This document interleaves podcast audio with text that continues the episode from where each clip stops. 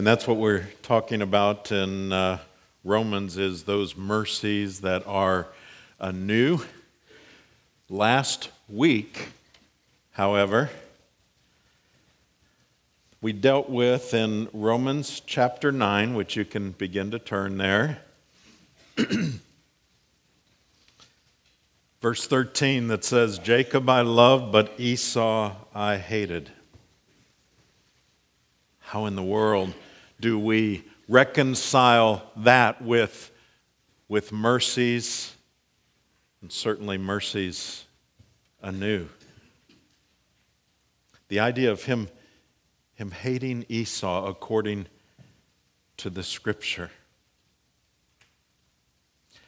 One thing I, I cautioned us of uh, last week was that we, we not look at, uh, whenever it talks about uh, the characteristics of God, and in particular, uh, this characteristic, don't think of his hate as being the same as what it would be with our hate. Certainly, because for the most part, if not all the time, if we have hatred, there is sin involved. And that is never, ever the case when it comes to God. And so, what we, what we see is that uh, in that passage, and we're going to get to the passage we're getting to today, which uh, we're going to pick up with verse thir- uh, 13 we're talking about, and then 14. But the contrast, there's a contrast between him showing mercy and there being hatred. And so what he's saying is this, this one, Jacob, who I loved, will see I'm showing mercy to. I'm, I'm not holding him accountable for the sins in his life, Esau I am. Now, that's still hard for people. It's hard for us to, to talk and think in those terms. The issue is what, in theological terms, is called reprobation. The technical definition of reprobation is rejection by God. Now, here's the issue, and please don't walk out before we get to the message itself. here's the issue we hear about God hating Esau, loving Jacob, hardening the heart of Pharaoh, while Moses finds mercy. How do those fit together? And how do they fit with the God that we know and that we have sung of his, his amazing love and his amazing mercy? So many find this disturbing, hard to believe. And that's exactly why Paul asks questions that people will ask when they are confronted by that kind of a statement about God. Now let's pick up with verse 13 again, which we ended with last week. And I will just say, if you're visiting with us, we uh, typically go straight through books of the Bible. And uh, one of the reasons for that is because it, it causes us to deal with all of the issues that God saw fit to reveal. And not to just skip over the difficult ones or ones that make people uncomfortable. But as we go straight through books, we're seeking to be faithful to that which He saw fit to preserve for His people down through the centuries, which includes this one. Verse 13 of Romans 9, as it is written Jacob I loved, but Esau I hated. What shall we say then? Is there injustice on God's part? By no means. For he says to Moses, I will have mercy on whom I have mercy, and I will have compassion on whom I have compassion. So then it depends not on human will or exertion, but on God who has mercy. For the scripture says to Pharaoh, For this very purpose I have raised you up, that I might show my power in you, and that my name might be proclaimed in all the earth. So then he has mercy on whomever he wills, and he hardens whomever he wills. You will say to me then, Why does he still find fault? For who can resist his will? But who are you, O oh man, to answer back to God? Will what is molded say to the molder, Why have you made me like this? Has the potter no right over the clay to make out of the same lump one vessel for honorable use and another for dishonorable use? What if God, desiring to show his wrath and to make known his power, has endured with much patience vessels of wrath prepared for destruction, in order to make known the riches of his glory for vessels of mercy, which he has prepared beforehand for glory? Even us, whom he has called, not from the Jews only, but also from the Gentiles. As indeed he says in Hosea, those who were not my people, I will call my people and her who was not beloved, I will call beloved. And in the very place where it, it was said to them, You are not my people, there they will be called sons of the living God. And Isaiah cries out concerning Israel Though the number of the sons of Israel be as the sand of the sea, only a remnant of them will be saved. For the Lord will carry out his sentence upon the earth fully and without delay. And as Isaiah predicted, if the Lord of hosts had not left us offspring, we would have been like Sodom and become like Gomorrah. This is the word of the Lord. Let's pray together. And by the way, this passage, last week's and this week, James Montgomery Boice says, uh, and he was one of the great preachers and expositors in the 20th century. He says, This is the most difficult portion in all of Scripture. So we really must pray. Let's bow.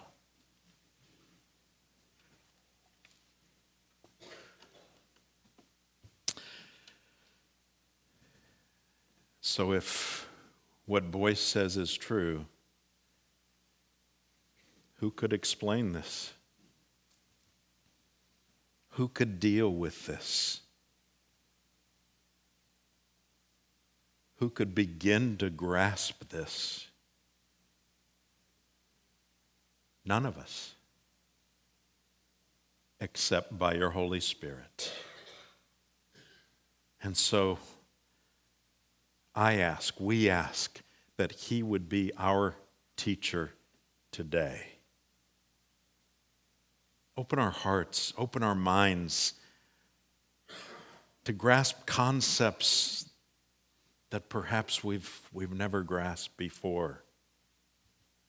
To enlighten our hearts, to see how these difficult things fit with your love and your mercy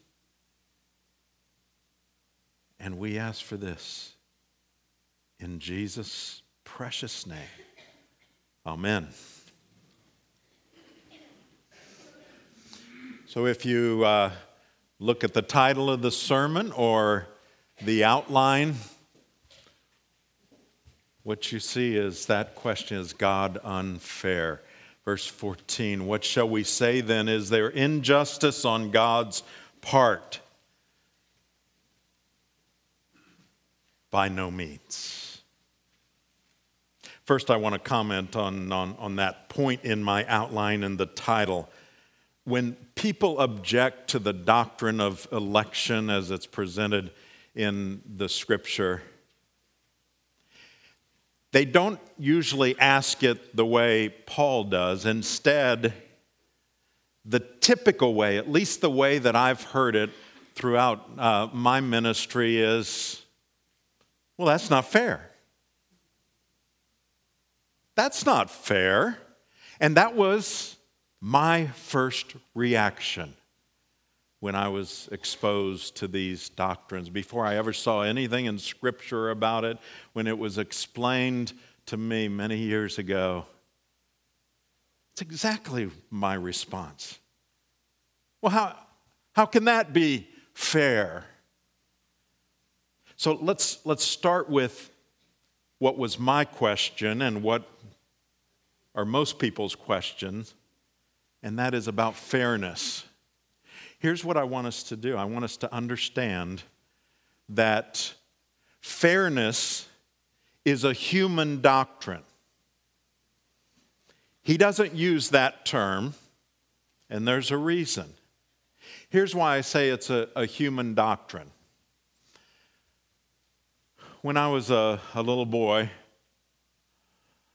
that was back in the day where kids played outdoors.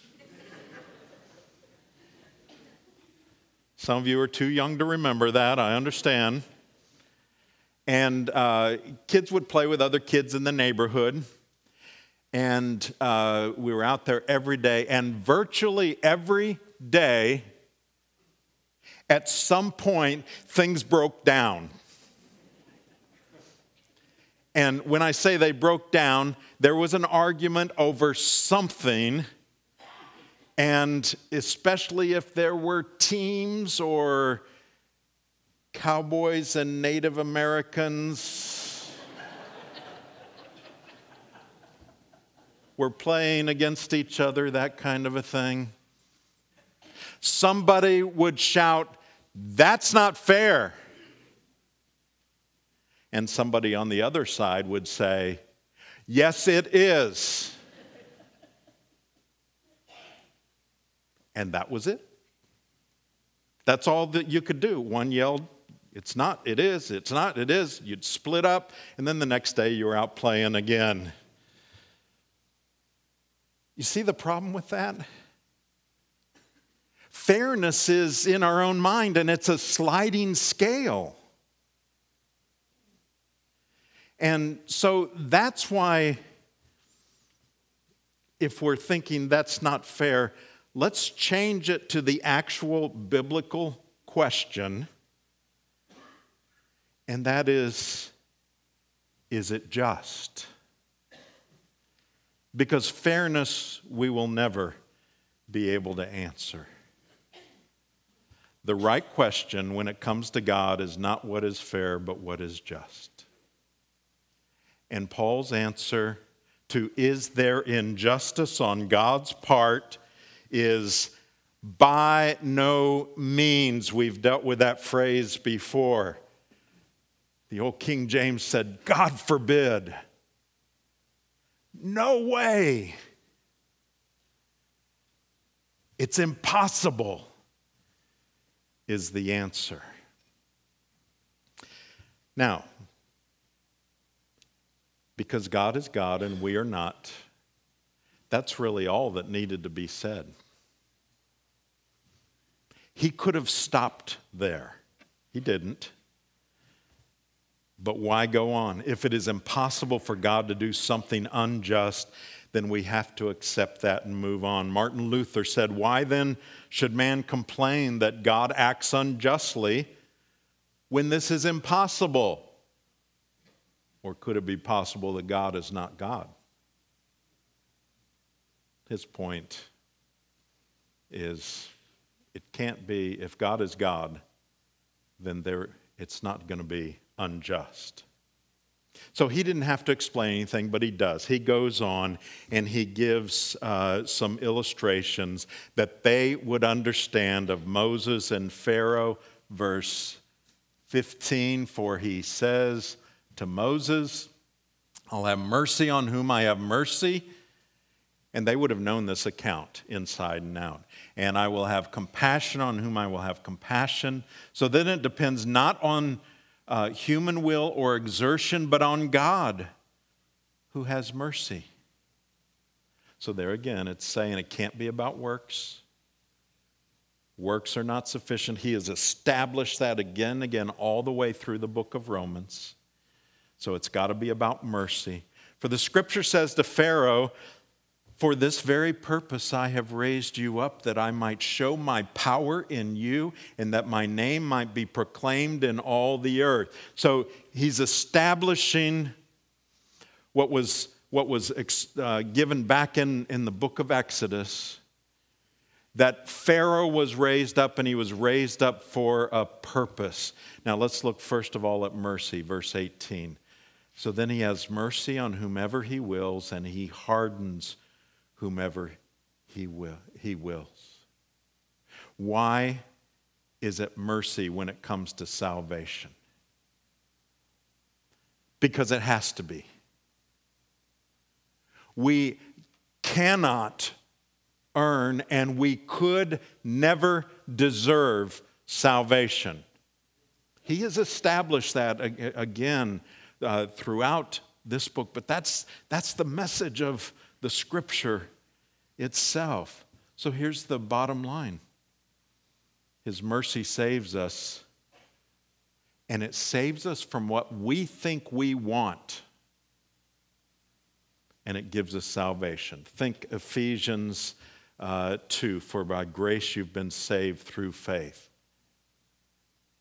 And this not of your own doing. It's a gift of God, not a result of works, so that no one may boast. So, mercy and grace, they're not exactly the same, but you can think of them in that same category. So, that's the mercy side. Few people have trouble with mercy. You may say, I, I don't deserve it. Of course, that's the nature of mercy. That's the nature of grace undeserved favor. But few have a problem with a, a, with a God who would show mercy and grace.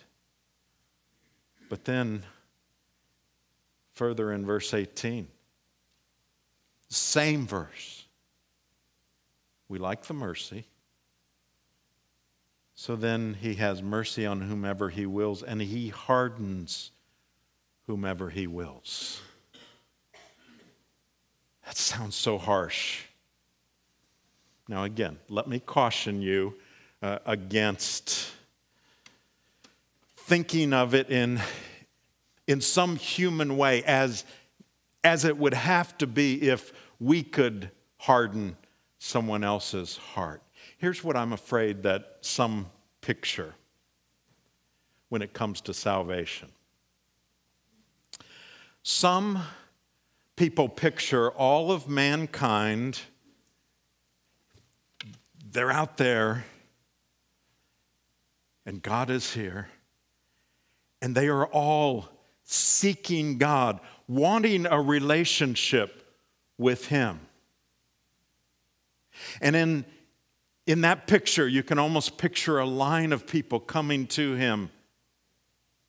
And then we hear about hardening and then we get a picture like most of us have seen of these awful concentration camps where, you know, people are coming through and, and somebody's going over there, over there, okay, over there. And all of them, all the people in, in that line in the concentration camp want not to be uh, killed. Some of them will be and some of them won't but they all have the same desire. And I'm afraid that's what some people picture with God. But I've got to tell you, it's the exact opposite of that. The scripture says, no, it's not everybody moving toward God and wanting a relationship with Him and him picking them off and, and hardening some hearts of people that really wanted him. It's nothing like that. He's explained it in the scripture and even in Romans, Romans 3 none is righteous, No one seeks God. In John 3, Jesus uh, is called the light. And it says, man hated the light.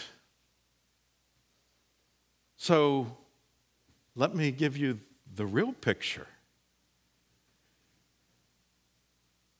There is no line of people seeking God. There is no group of people moving toward God. The only ones who seek God are, are those who He already had mercy on, and He gave a new heart. So, how does this hardening work? Well, what Paul doesn't take the time to explain about Pharaoh that is fleshed out in the book of Exodus is that he has already hardened his heart. It says that a number of times. It does say that God hardened his heart at times. But Pharaoh had already hardened his own heart. So here's the right picture. All mankind is out, out here again and they hate God. So much so that all of them are running as hard as they can the other direction, away from God, and some only stopping to shake their fist at Him in hatred. And God lets some of them go the way they want to go. Romans 1, verse 24. Therefore, God gave them up in the lusts of their hearts to impurity. God lets them have their way. No one in hell will ever be able to say, I came to God and he turned me away. They, no one will ever say, I wanted him and he hardened my heart. That won't be the case. But those in heaven will say, I didn't come to him and he drew me to himself. And that's us, if you are in Christ Jesus. So he goes on, Paul does, and knows what some will say, and that is, okay, so then it's God's fault why should we be accountable if it's God's fault? Verse 19. You will say to me then, why does he still find fault? For who can resist his will? In other words, if he hardens, then it's not my fault, but his. Therefore, it's unjust for anyone to be punished. Again, that's a misunderstanding of mercy versus hardening. Here's what we need to know Mercy is undeserved. Hardening is absolutely deserved. We're getting what we want. John Stott put it this way If anybody is lost, the blame is theirs. But if anybody is saved, the credit is God's. This antinomy or paradox, apparent paradox, contains a mystery which our present knowledge cannot solve, but it is consistent with the scripture, history, and experience. So he's saying, look, this is hard to grasp. This is John Stott, a brilliant man. But it fits with the scripture and history and experience. So here's the bottom line some receive mercy some receive justice, but no one receives injustice. Did you hear that?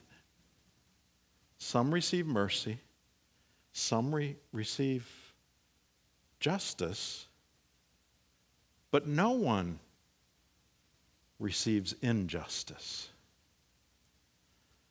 Paul goes on relentlessly. And he basically says man is not in the position of judging God. Verse 20, but who are you, O man, to answer back to God?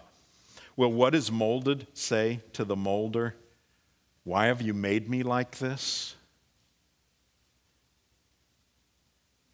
So here he's saying, reminding them, look, you're,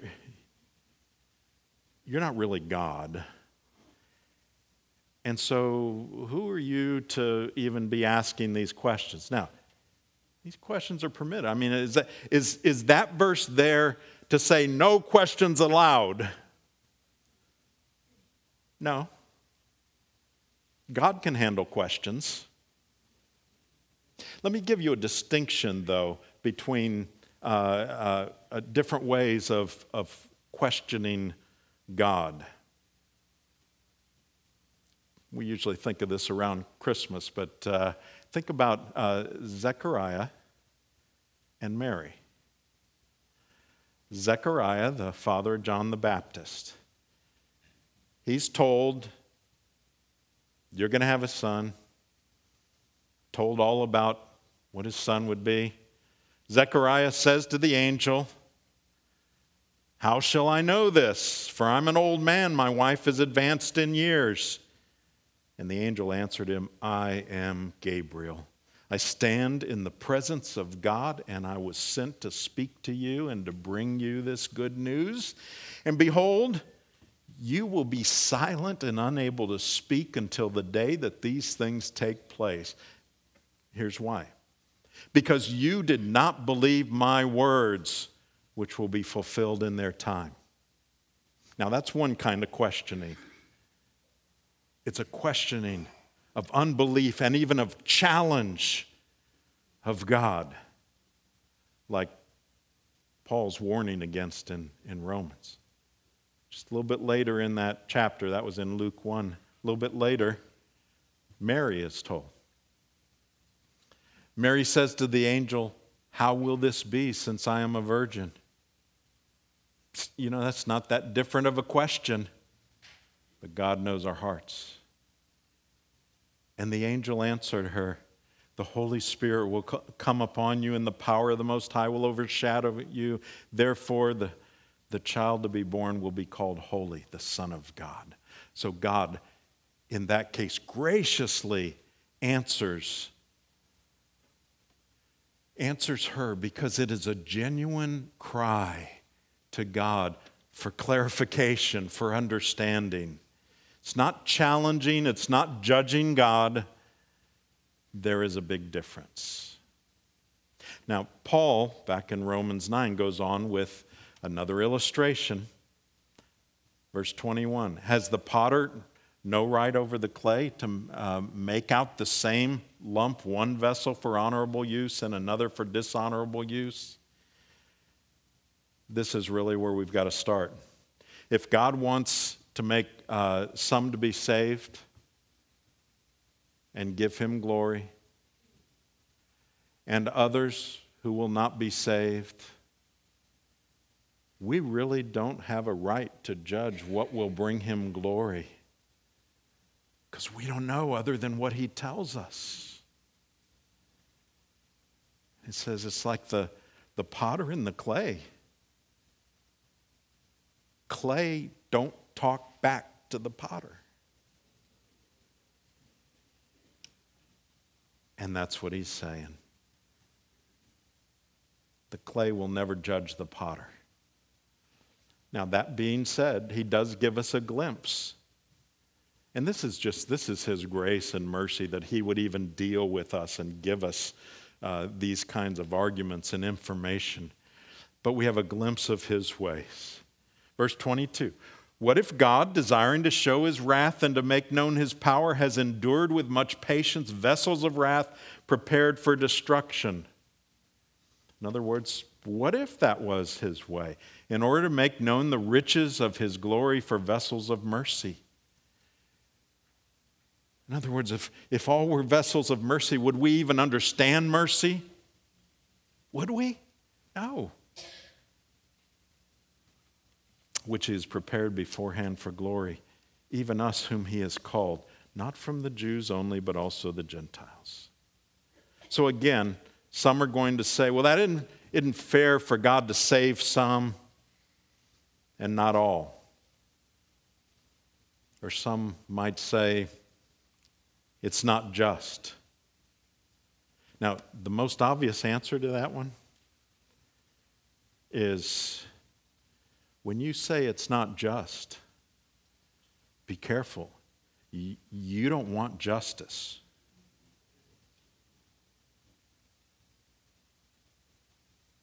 If we all got justice, no one would be saved.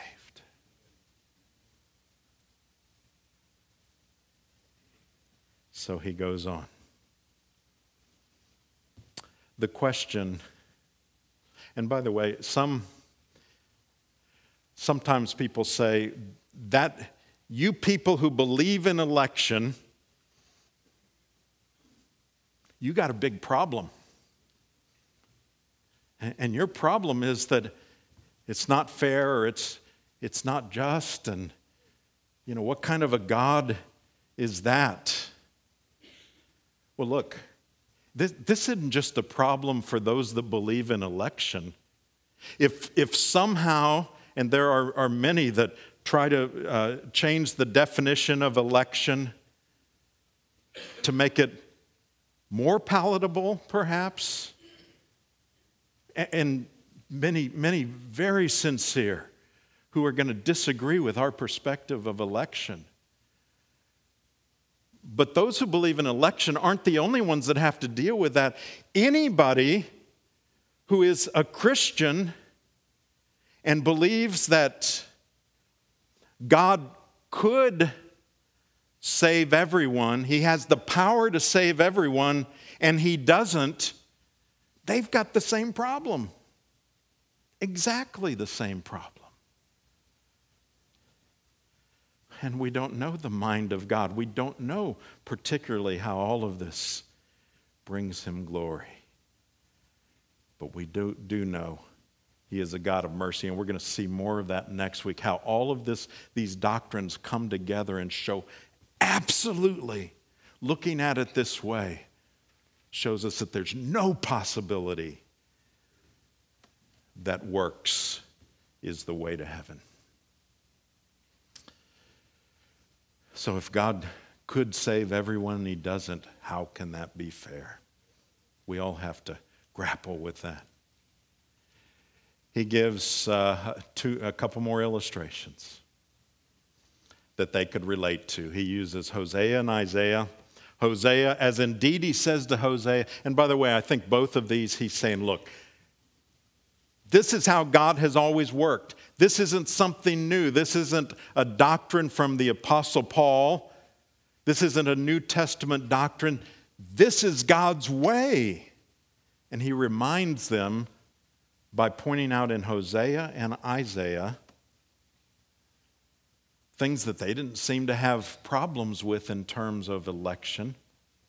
In Hosea, as indeed he says in Hosea, those who are not my people I will call my people and her who was not beloved, I will call beloved.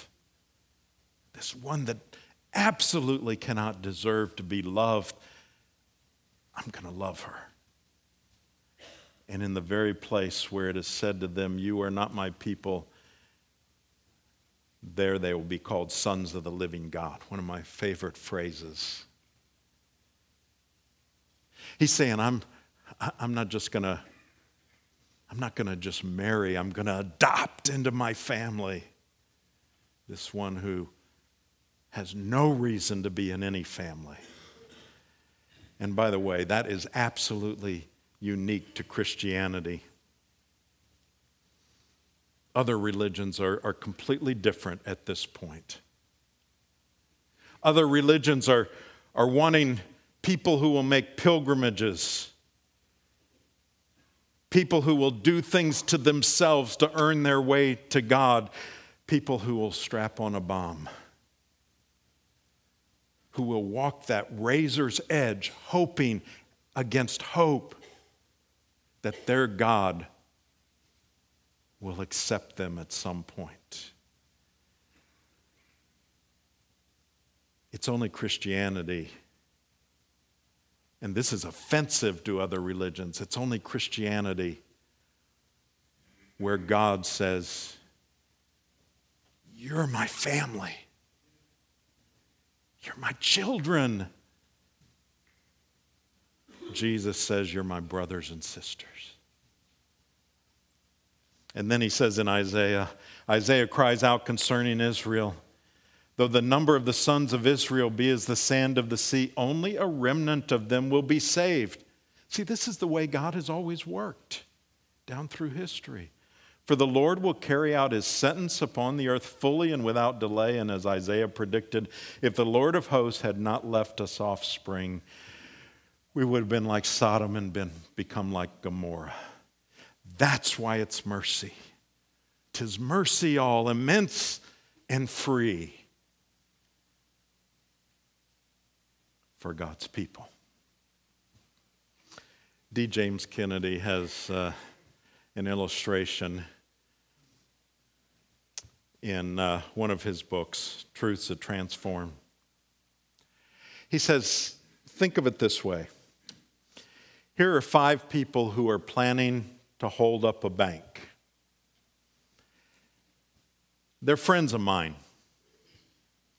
I find out about their plan to hold up a bank, and I beg them not to do it. Finally, they push me out of the way and they go to proceed with their plan. They start out. But I tackle one of the men and wrestle him to the ground. The other four go ahead, they rob the bank, and someone is killed in that robbery. They are captured, convicted, and sentenced. The one man who was not involved in the robbery goes free. Now, here's the question Whose fault was it that the other men were convicted and died? This other man who is walking around free, can he say, Because my heart is good, so good, I'm a free man? The only reason that he is free is because of me, because I restrained him. So, those, back to our question before us, those who go to hell have no one to blame but themselves. Those who go to heaven have no one to praise but Jesus Christ. And so we see that salvation is all of grace and mercy from beginning to end. One final thing. If you have never come to Christ and you say, Well, you know what? I, I desire mercy, but what if I'm not the elect? If you desire mercy, come to Him. Because that desire is only because God is working in your heart. Thanks be to God. Let's bow together.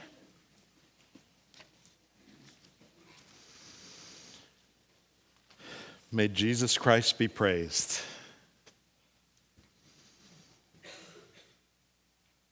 Thank you for this glorious doctrine.